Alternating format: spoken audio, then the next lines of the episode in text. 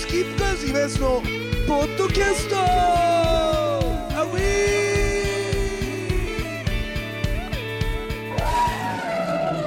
さあ、というわけでございまして、スキップカーズ今津のポッドキャストでございます。えー今週もですね、えー先週に引き続き謎の男、幼いと、えー昔の思い出を振り返ると。まあ、幼いがね、オールナイトニッポン、えーまあ、1年の短命で終わりましたけれども、そのオールナイトニッポンのですね、リスナーだったということもありまして、はい懐かしい話をいろいろしておりますけど、でもさ、イデッチもさ、はい。やっぱ今だすごくてさ、ああそのやっぱその楽曲制作って裏方回ったでしょ、イデッチって。そうですよねアレンジャーとやっぱか。作詞作すごいよね。だってあの今すげえ流行ってんじゃんヒップノシスマイク、はいはいはいあれとかはイデッチが全部あそうなん作ってたりするんへえ。なんかすごいなイデッチと思って。当時はね、まあ、いわゆる自分そうそう。チャミグリで表に出る方でしたもんね。ねっていうかまあもっと言えば俺はあのイデッチはもう恵比寿温泉エビオンの頃から知ってるから、はいはいはい。ブランニューモンキーズだからね。そうだ。うん。スケートなんでしたっけ曲？ヒップホップか。みおちゃん。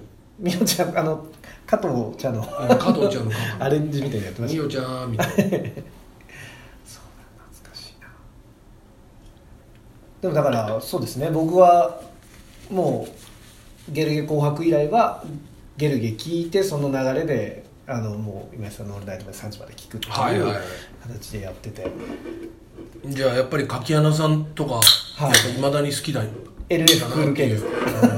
今もあれですよねフジテレビとか出たりとかしてたり。で柿原さんはフリーになったのかな。あそうなんですね。うん。でもう LF でも LF でも喋ってるし、はいはいはい。みたいな。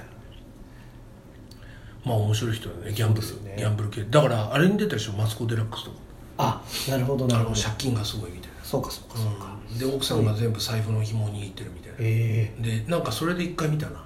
でもそれで出れるってやっぱりタレント性があるっていうか。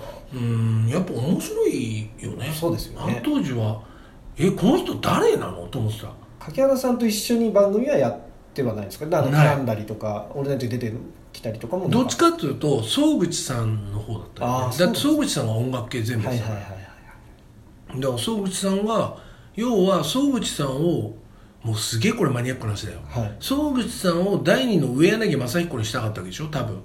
LF 側としては、はい。はい。だから上柳正彦のポップ王国があって久保田利伸がドーンっていったみたいな、はい。俺たちのね、はい。聞いてた頃。もうだからミッシングとかさ、はいはい。あの流星のサドルとかはい。の頃って、俺たちの頃すっげえ流行ったから。あ久保田利伸。だからラララブララブソングとかは俺にとってなんか違うなと思っちゃうぐらい、それぐらい久保田利伸の猛プッシュがあったの、その上柳正彦のポップを、はいはいはい。あの感じを多分総口さんでやりたかったんじゃないかなと思う。小口さん懐かしいですね。うんそう。でもなんかそこでしたよね。その要は日本放送のアナウンサーっていうところでいうと総口さんと柿原さんそうそうそう。だから総口さんにお世話になってみたいだから総口さんの番組に出てなかったら多分「オールナイト」決まってないと思う。だから当時のその90年代のバンドってやっぱりさその扱いづらいっていうかやっぱ尖ってる人多いから。ああなるほど。やっぱりそのまあ俺はだから本当にアマチュアの時にデビューする前に下北の屋根裏でミッシェルとかと対バンした時に、はい。あこれダメだと。うん。そのかっこつけたとしてもあのこういうふうにならんと。あ俺がいかにかっこつけても、はい。あもうだから俺は自分の戦い方しなきゃダメだって思ったのを教えてもらった気がする、へえあそこでも日本放送に。うん、だからそのそれでミッシェルとかがやっぱ尖ってんじゃん、はですげえ分かりやすく言うとね、はい。ミッシェルだけじゃないけど、はでミッシェルがドーンっていったから、ミッシェルっぽいバンドがミッシェルっぽくすんだよみんな、うんバンド全体が。そうすれば売れるみたいに考えちゃいますもんね。売れるっつうかなんかかっこつけたいっていうか、はなるで俺それ違うなと思ってて、ほどだからあれは千葉雄介だからできることで、はい。みたいなやっぱりあのミッシェルガン・エレバントじゃないとできないことだから、うん。じゃあ俺にできることは何だろうと思ってラジオ出た時もああまたロックバンドのゲストだしゃべ喋ってくんねえのかなって思ってんじゃん、はい。DJ の人も。そね。こで「はいというわけでございましてね」って出てくると「ああこいつなんだよ」ってなるじゃん。嬉しいな聞けるの。そだ第1回目の時に「はい」ということでございましてねうんもう何回言ったかみたいうな。そうそうそう「はいというわけでございまして。ね 」そればっかりだからそれはあの最終回に流してましたよね。なやってた。ああやってたな。1回目がどれだけだったか。あであと最終回はなんかベスト10みたいな。あそうそうそう。フリートークベスト10みたいな。花電車とかうまくとかそうそうそうそう本当の1位はあの振られた時だったんだけどね。ああれが1位だったんだけど。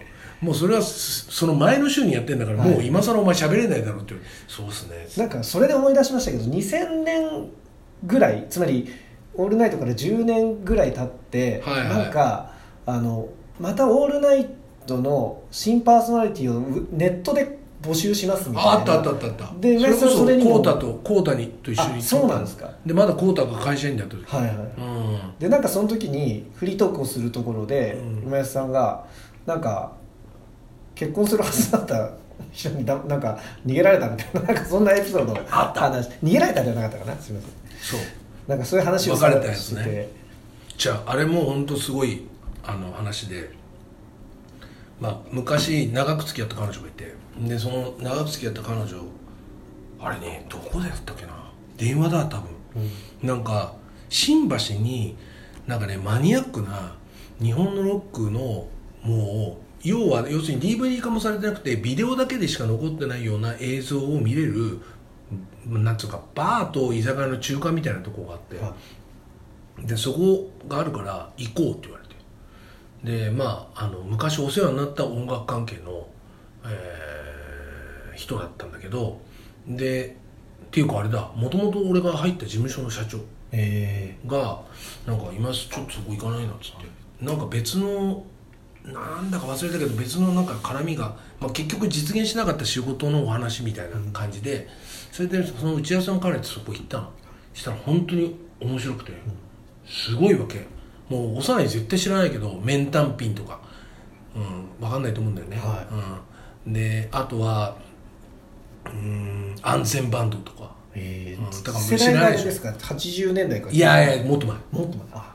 だから日本ロックの漱石東京ロッカーズのちょっと後みたいええな感じで、でまあフリクション、えーリザードとか。まああとまあ分かりやすいところで言うと今でもたまにやってる大先輩カルメン・マキオズとか、うんそういうところのなんか映像を見せてもらうみたいな。それで見てわーわー言ってたわけはでその時にそのそういうバーに行ったよってその知り合いのラジオのディレクターに喋ったの。そしたらその知り合いのラジオのディレクターが「えマジでそこ連れてってほしい」って言って、改めてもう一回行ったのよ、はい。そこにそしたらその時のに電話かかってきてトイレ行ってそしたらもう別れたいみたいな。話になって。い。辛いな辛いな。突然なんですねこういうのは、辛いなこれ。辛い。まあ確かにその前になんかああちょっとおかしいなみたいな兆候はあったと。でまあねえみたいなのがあって、はい。でもまあ別れたい。でもまあ言うのもしょうがないかとっていうのもあんのよ。自分の中で。そりゃそうだよなっていうさ、うん、でも向こうもすごい。向こうにありがたいなと思ったのは私はあなたのことは好きですと。であなたの才能はめちゃめちゃ信じてる。はい。ただ待てないんですって言われた。めちゃくちゃ明確な理由ですね。そうですね。ええそれ言われちゃったらもうしょうがない。ってなるよね、うん。確かに。そうそれで別れた直後もうでも相当前よ。もう10そうですよね。そう10年以上前だから。話をしてたのがだって。そうそうそう。10年以上前だから。それで別れてそんで向こうが結婚したことを知るのよ。ああそれが名古屋にライブに向かってる車の中で知ったのよえええどういう？しなんだっけな。なんか誰かから連絡来たんだ。友達から、はいはい結婚したっぽいよみたい名古屋はライブとかで行くとかなライブに行くって言ってで嘘なんてなって。でまあ名古屋違う違うわ。もっとドラマチックだったな。名古屋のはい。ミュージックファームだ。ミュージックファームではい。ライブやるときに楽屋ででその本番待ってるの。もう次出番。っていう時になんか LINE がなピコンってきてでいつもだったら携帯見ないのに本番前とか。だけど近くにだったからたまたま見ちゃったの。充電かなんかしてたの。うん。でパッて見たら「結婚したぞ」みたいな「ふそんってなって 動揺が。その噂で、はい。でえー、えー、えーってでもメンバーに言うわけいかないし、はもうだってあと56分後にはもう出るよっていう状態で、そんでじゃあしょうがないっつって。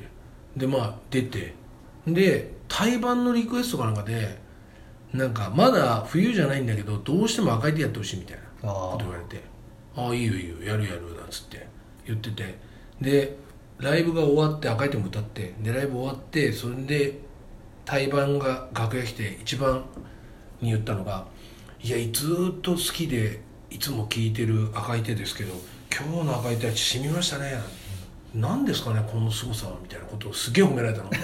まあそうでしょうね。そうですよね。気持ち入ってるからね こっちもねんですけどえいやこの話がなんか完全版みたいな形で聞けたのはすごく嬉しいですね、うん。まあ、割と完全版ですね、えーだからそんなことがあったらいいとかしたけどね、やっぱりラジオっていうと僕は今安さんっていうところはすごくやっぱりあるんですよね。うんうんいろいろ聞いてきましたけどやっぱりはいもう高校時代はだからまあラジオから入ってですけどミュージックリークだったりっていう流れになっていくのでうん。なんか本当に多感な時は今安さんっていう存在は常にああいていただいたっていう感じです。それは本当にありがたいですけどね。でそれがねまた後のあの話としてはねつながりますけどね、うんうんうんでもさすごいなと思うんだよね。要するに謎の男を幼いって何なんだよっていうふうにみんな多分思うと思うんですけどこれで幼いが社会人になってでちゃんと幼いがそのファンだっていうことを表明してくれてポッドキャスト聞いてでポッドキャストからつながってだからポッドキャストもね俺あの時思ったもん。俺始める時要するにエビちゃんまあ今は俺が撮ってるけどエビちゃんと一緒に始める時にどうして俺たちで面白いこと考えてるのに企画書撮んねんだと、ああなるほど、で番組なんでできねえんだと、うん。っていうことでじゃあどうするって言った時にじゃあ今田さんポッドキャストやりますと。って言われたのがこのポッドキャストのきっかけだから、うん。もう今やもうエビちゃんも全然会ってねえけど。送るだけだけどもう。まあでもエビちゃんが LINE の返事ない時ってもう怖くなってきちゃった。から、うん、いろいろありすぎるからあの人、もう。うん。まあでももうね今安さんとの長年のつながりだから余計そういう人がそうね。連絡取らないと不安になる。んですそうだけどエビちゃんとやっててよかったなと思うのはやっぱりそのまあポッドキャストとはいえやっぱなかなかできないことやったなと、うん。うんでもなんか本当に中身もそうですしやっぱり僕らからするとしばらく例えば高校生からもう僕も40ですけど、あもう40になったの？40になります。うん多分十何数歳ぐらいですよねね。10ぐらいですよね。10ぐらいか。そうですね、うんだからやっぱりその間で時間は空いててまあ正直スキップカーズ今井さんのことを忘れていた時期もきっとあるんですけどでもやっぱり改めてポッドキャストという存在であ今も継続的にアクティブにやっているということは、何らかこうまた接点が作れるかもしれないみたいなことになったからやっぱりそうですねポッドキャストがあったからうん。だと思いますね。やっぱだからあれだよね何にせよそのやってる人間は諦めないではい発信し続けないといけないってことだよね。そうだと思います。うだしなんかあれでしたっけ？続けることが才能だっていうところは、まあね。本当そうだと思いますけどね。続けられないですよね、んな、はい。確かに難しいよな。うん。ポッドキャストなんて本当もう波乱万丈っていうかさ一番初めにやり始めたのがさカンボジアのさ今度さあね。そう今年すごいことになるから、おそらく来れば12月にあのーその、えーカンボジアに今いる友達の久保ヤンがいるんだけどその久保ヤンがボーカルしてたホコ天でち俺たちなんかよりも何倍も人気あった、そのビッグノーズマンってバンドがあるのね、はい。で惜しくもメジャーデビューはできなかったんだけどそのビッグノーズマンをい一夜だけ限り復活させるっていう、ええ。それはなんか今井さんとかのサポートというかもう普通にそれはバンドとしての企てってことなんですか？その。いやそれは俺がけしかけた。あそうなんだ。うん、だからなんかその久保ヤンがカンボジア行って帰ってくるたびに会ったりとかするとやっぱなんかやりたいんだろうなと、うんうんただ久保ヤンのとこはやっぱりそのバンドとのメンバーとのその合ってない関係性とか。だからそこのギターがあれだから恋するフォーチュンクッキーのアレンジャーだから。ええすごいつながってる。だからそういうのもあってだからそのせいさんって言うんだけどそのせいさんは NHK のだから「天才テレビくん」とかの地図とかはあれのだから鍵盤キーボードとか弾いてくれたりとかだからもともと裏としてあの時代からもうずっと打ち込みとかやってるしなるほどそういう人だったんだよね。で結局せいさんはそのまま音楽業界の人になって他の人はみんな辞めてうん。みたいな感じなんだけどだからいいんじゃないっつって一回やればみたいな。うん。で小屋とかそういうのの段取りは俺がやるよっつってでこっちもデビュー25周年だからじゃあ12月に原点回帰ということで下北沢を原宿の鉾手にしようと。っうんていうことでやんだけどね、うん。でその久保やんがなんかもともとセコムにいたんだけどセコム辞めてなんかうんといわゆるなんつうのかな起業するのがすげえ流行ったのってさ今も流行ってるけどもっと前にい一番初めの第一ブームみたいなのがあってその時に多分いろんなセミナー行ってたんだろうねあの人。はいあのなんつうのか異業種交流会みたいな。それでなんか知り合った人となんか会社一緒にやりましょうみたいな感じになってそれでなんか景気がいいみたいな感じで突然大阪のライブハウスに来たの。すんげえビールとか焼酎とか。それで今フェスだ。はい。そんで今久しぶりみたいな。ドーってなって。そんでじゃあうちがあのお金出すからポッドキャストやんなよみたいな。っはいて感じになったのに その会社が飛ぶっていう、もうそれ2回目か3回目ぐらいの時に2回目、収録場所って言われてたのに出てけって言われたそうそうそうそう。で収録場所だっつってんのにあの今すぐ表出る時に顔隠して行ってとか なんか謎だなみたいな。なんでだろうみたいな。あんたたちここ借りてるでしょ？みたいな。っていうことがあって。それで途中から風天番組っていうようになった。そうそうそうそう。もうなんだよこれよなんてだからそれもそれでね面白いですけどね。いやだからそうやって考えたら幼いとかが一番まともなのよ。だから本当にファンです。でじゃあ何か仕事はしたいです。っつって仕事一緒にできて、そうですね。あのまともっていうのは恐縮ですけど、うん。でもなんか僕的には俺も本当に嬉しかったけど。なんか自分の自己実現の仕事だからあるじゃないですか。でその時にやっぱり自分しか知らないとか自分だからできる面白い企てっていう時に今安さんって思う思い浮かその時にやっぱりコンタクトしてみようって思ったんですよ。うんいや嬉しかった本当に。で幼いに会ったことで俺が本来会えないだろうなみたいなレジェンドの人に会えたりとかそういうこともあったし。で幼いはさレジェンドに対してさ、はい。幼いは通過してないからその人たちを。世代的にそそううですよね。だから俺はすげお前はお前ですげえなとお前なんでそんなこと言えんのって俺言えないけどって思ったそうでしたも。んだから僕らはちょっと孫みたいななんか、うまで優しいんだよねやっぱねそのレジェンドの人たちも。もう幼いとことはあまりにも離れてるから、はい。年が。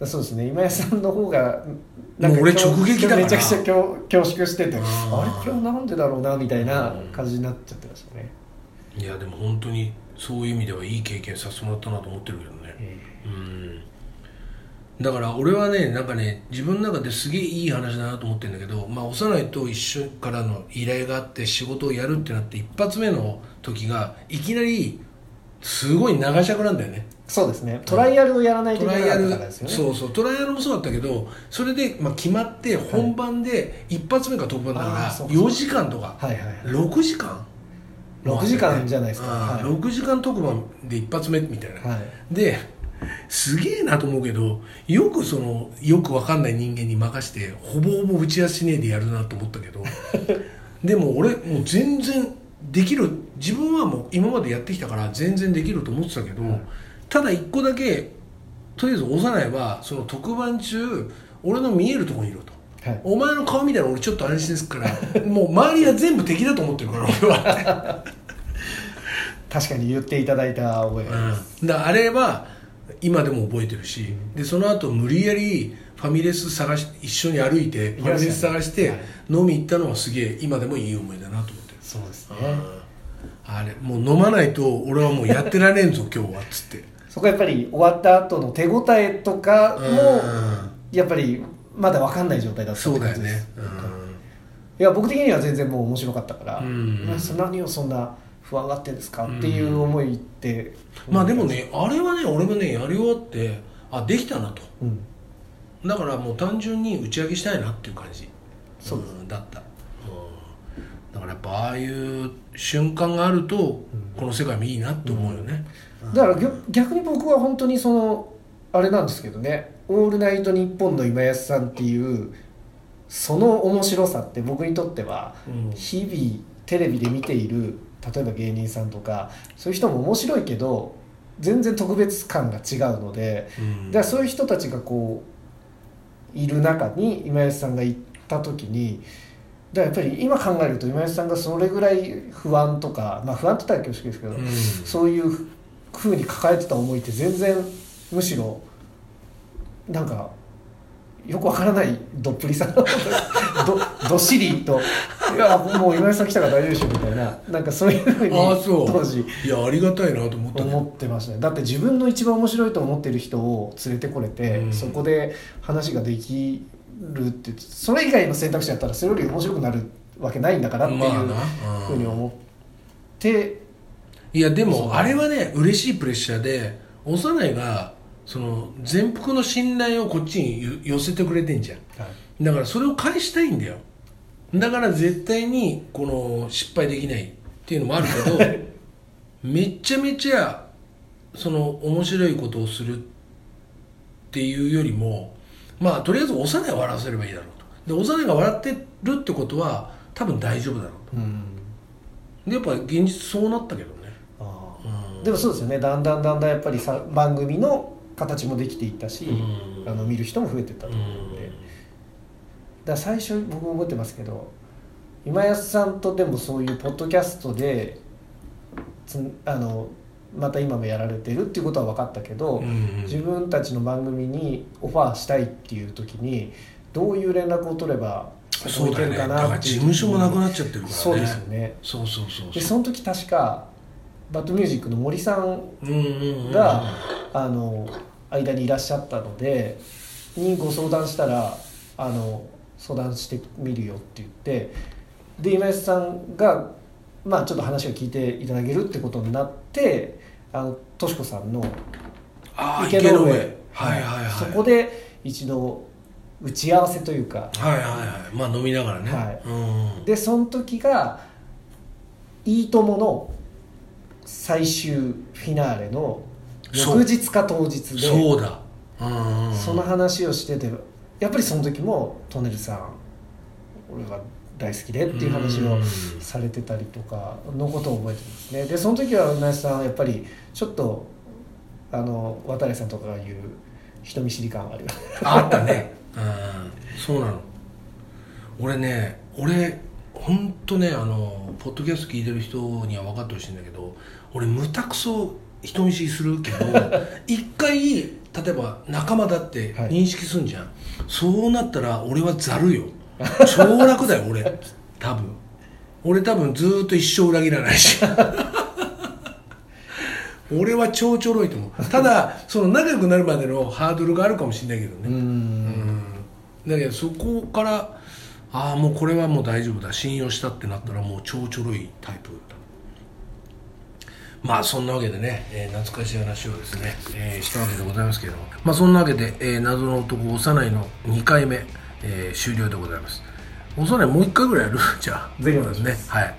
ということでございましてスキップカード今安のポッドキャストまた来週。さようなら